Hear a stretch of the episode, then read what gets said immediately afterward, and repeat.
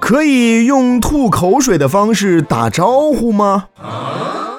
世界各国打招呼的方式各有不同，但通过互吐口水的方式打招呼，实在是让人难以接受。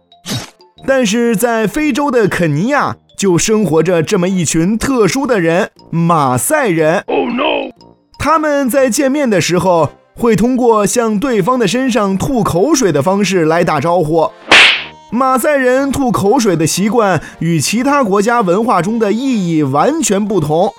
在他们看来，那并不是表示侮辱和蔑视，而是表示疼爱和尊敬。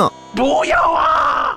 在与长辈握手前，他们也会先往自己的手上吐口水，以表示尊重对方。而更让人难以理解的是，当婴儿出生时，大人们不仅会往婴儿的身上吐口水，还会说一些小孩的坏话。